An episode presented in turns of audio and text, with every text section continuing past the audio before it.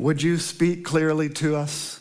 Would you draw us out of ourselves? Would you fill us with your own holy love in such a way that it shapes and forms everything about us?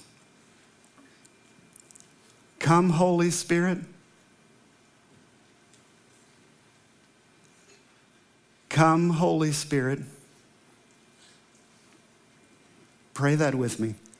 Come, Holy Spirit. In Jesus' name we pray. I'm so grateful that Jarrett Davis is here leading worship for us this morning with the band, giving Josh an opportunity just to be a worship participant with his family as they celebrate Anna Kate's baptism later on. Her baptism, Anna Kate's, and this is true for all of us, when we are baptized, we are given a new name, a new identity. It's almost like we're giving a clean and fresh birth certificate. It says everything about who we are in Christ. And we are baptized in the first place because of the love of God that has compelled us to respond and because Jesus was baptized. It makes me think about my ordination, when I was ordained, I was given an ordination certificate, and it's nothing like being baptized, but it is a sign that we're set apart. And when the preacher who preached that service of ordination spoke, he said to all of us there, this ordination is symbolic of your being set apart, much like your baptism, our being set apart, representative of the authority of Christ that's put on each one of us in our baptism to love. And that authority is not something we wield, he said. It's something we wear. It's in us.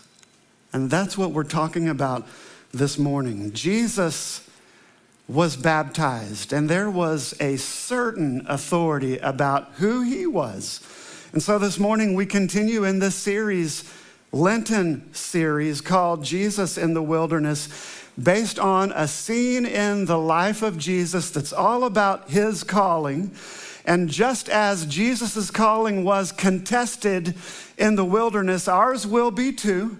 And the reason Jesus was able to come through the wilderness victorious is because who he was, his identity, was shored up. And that's on display for all in earshot when he was baptized, this scene that preceded Jesus in the wilderness.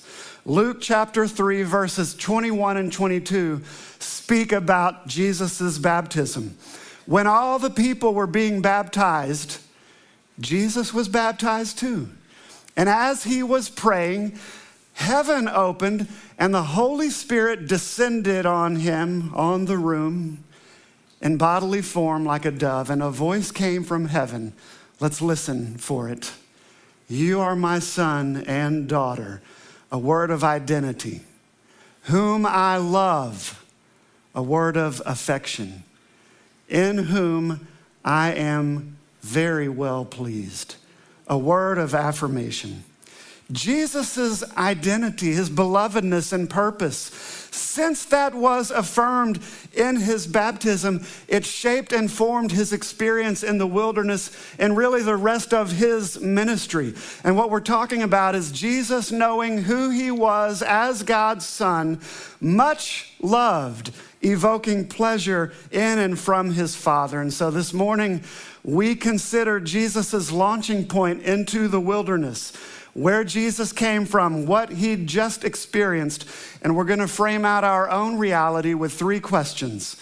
What is your identity as a child of God?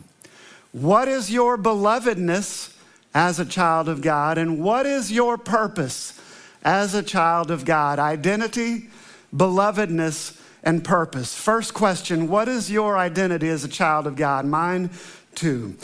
Right out of the gate, the first word that Anna Kate read this morning, the very first word in Luke chapter 4 was Jesus, full of the Holy Spirit, led by the Spirit into this wilderness. In the Greek, his name is said Jesus.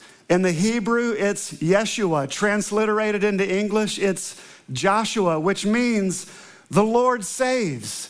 That's who Jesus is. His calling, his name is rooted in his identity.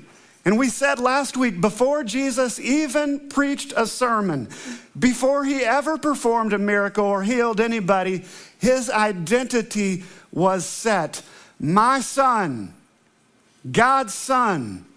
And what's the very first thing the enemy is going to contest as we get into the rest of Luke chapter 4? If you really are God's son, We've got to be clear about who we are in Christ, sons and daughters of God. That's the very first battle. And the test that's in front of Jesus is to give in to temptation. The devil is pestering him, needling him. If you really are, inviting Jesus to be self centered, self absorbed, to rewrite his own calling, and Jesus wasn't buying it wasn't having any of it because he knew who he was. His identity was set. He went into the wilderness with what Dan Wilt called a spiritual business card, a new birth certificate, if you will, in Christ. This business card written by God, given at his baptism. And in that moment that Jesus' baptism card or business card was written, he was complete, had everything he needed. God's delight truly was in the image bearer of all image bearers, just because. And Jesus was keenly aware that he had the Father's affection, that he has the Father's affection. That's all he needs on his business card. Same for us. Son, daughter of God Almighty. You are not what you do. You are not what you have. You are not what other people think about you. And let me just say, I need to be in the front of that line preaching to myself because often I'm pestered and needled with thoughts. If you really are, even this morning, all of those things are extra, if that. Our identity is shored up, son, daughter. Your love cup can only be filled by God. Everything else will let you down, it'll fail you. Your name is Christian. Your identity is beloved. Jesus was rooted and established in love, and that prepared him to go into the wild and to face the enemy, the testing, the temptation. And that leads to the second question what is your belovedness as a child of God? What does it mean that we are loved by God? We're told Jesus was in the wilderness for 40 days, where he was led there by God, where he was tempted by the devil, and he ate nothing. We fast after dinner on Tuesday before Ash Wednesday, and some of us are hangry. And Jesus went 40 days. He was full of something other than food. And you know, his mom was like, You better eat something before you go out there, son. You got to be ready. Later on in the Gospels, Jesus said, I have food to eat that you know nothing about.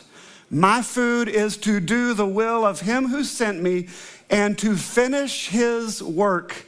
Jesus is full of God's holy love, full of the Holy Spirit, something that is so much richer, deeper, better than food. He's not even going to court the fickle opinions of the crowd. Who cares what people think or say? It's all about his identity in Christ from the one who's given him everything he needs. And to be filled with God's Holy Spirit is to be full of God's holy love.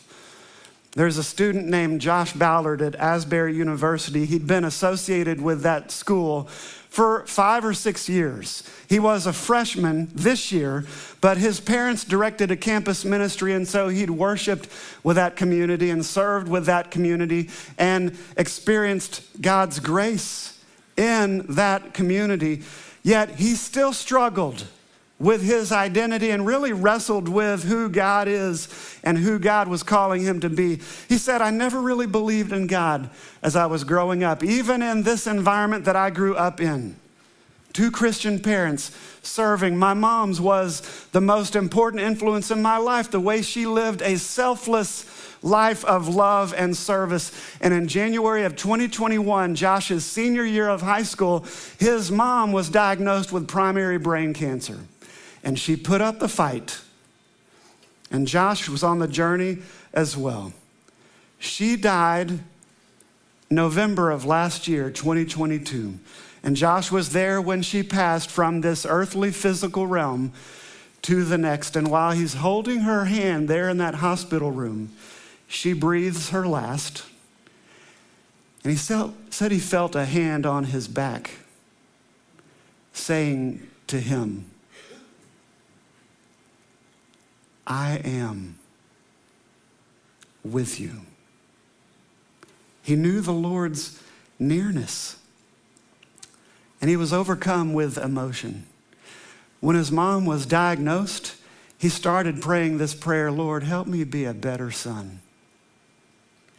And he was in the chapel service in the middle of February that kicked off this outpouring that happened at Asbury University, where the preacher preached on the love of God. How can we give God's love if we haven't yet received it?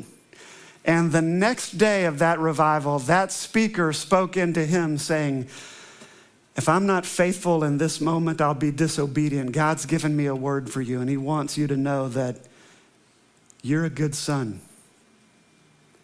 Here he'd been praying, Lord, help me to be a better son on my own effort and my own strength. The Lord spoke into him, You're a good son.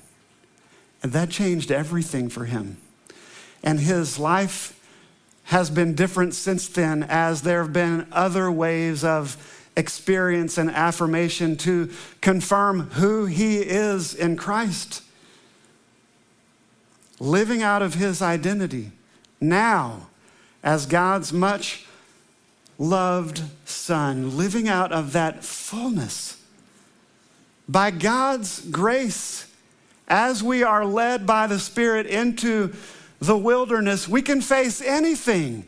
When we are full of God's Spirit and sure of who we are in Christ, that's what it means to be loved by God, sons and daughters of God. And it leads us to the third question we want to answer. What's our purpose then as a child of God? Our identity as God's much loved son or daughter means that we have but one purpose in this world, and that is to be like Jesus, not to do anything, but to be like Jesus in John chapter 4, starting with verse 15. If anyone claims to be in Christ, then we must walk as Christ did. If anyone acknowledges that Jesus is the Son of God, God lives in them and they in God. And so we know and rely on the love God has for us. Whoever lives in love lives in God and God in them. This is how love is made complete among us so that we'll have confidence on the day of judgment. In this world, we are like Jesus. There's no fear in love, but perfect love drives out fear. Fear has to do with punishment. The one who fears has not been made perfect in love. We love because he first loved us. How is it that Jesus loved so deeply, so passionately, in such a way that he could triumph over principalities and powers, seen and unseen, physical and mental. It's because he knew, not just knew, knew the love of God. That shaped and formed and framed out everything he did from his experience in the wilderness and the rest of his life and ministry, even the gospel truth of his death and resurrection. Our being loved by God is very similar. It grounds us in Christ and enables us to face anything in this world, helps us to be who we're called to be out in the world. The love of God in us is like that gravitational pull out there in the universe. It's being loved, if you will, that makes a small planet dense and things are drawn to it as they get caught up in its orbit. There are large, colorful, gaseous planets. They have very gra- little gravitational pull because they're so full of gas.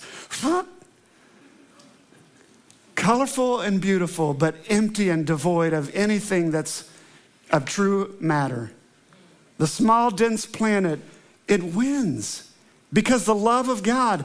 And as we live and move and have our being in love, there is a perfection in our love for others, the way we tolerate others, the way we live and move and have our being. And that is a lifting up of Jesus who said, I will draw all people to myself. We just have to be caught up in him. He will do the work, the gravitational pull of people and things and circumstances under his reign and rule, caught up in orbit around his life. That's our purpose, and it takes the pressure off simply to receive the love of God, to be love as we've received it. And in our being, it's like yeast that permeates into all the world and affects everything around us. Our identity, our belovedness, our purpose is to be like Christ. It's to be like and full of love. Jesus was full of the Holy Spirit. He left the Jordan, this place of baptism, full of God's love, and we have got to get this right here and here, knowing who we are in Him, living out of the fullness of God's love. Jesus was even able to endure the wilderness and go toe to toe with the enemy, the devil, because of that fullness that came from being much loved by God, which means gospel death and resurrection. And the best part of the gospel is the rest of the gospel. As we receive his presence, Christ went from here to here, living his life in us.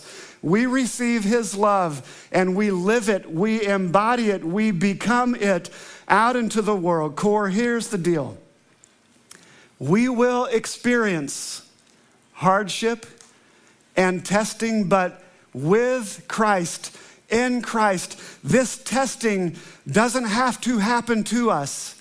We can happen to it. Temptation doesn't have to happen to us. We can happen to it. The invitation that is in front of us as followers of Jesus Christ is to be a people who scatters into the world and happens to it rather than the world happening to us. Unfazed by everything that comes our way, our eyes are fixed and focused on Jesus, who for the joy set before him endured the cross and scorned its shame. He did that for us. He wants to pour his life, his love into us so that we might live and move and have our being out of that fullness. That's the truth. That's how we make it in this world.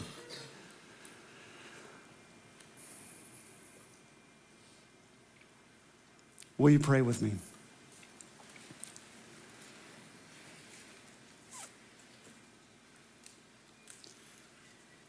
Heavenly Father, help us to be a people who happen to the things around us because of the love that is within us. And where we are confused or uncertain about that, give us clarity. But Lord Jesus, first and foremost, help us to know, to experience, to receive your love. Come, Holy Spirit, we pray in Jesus' name.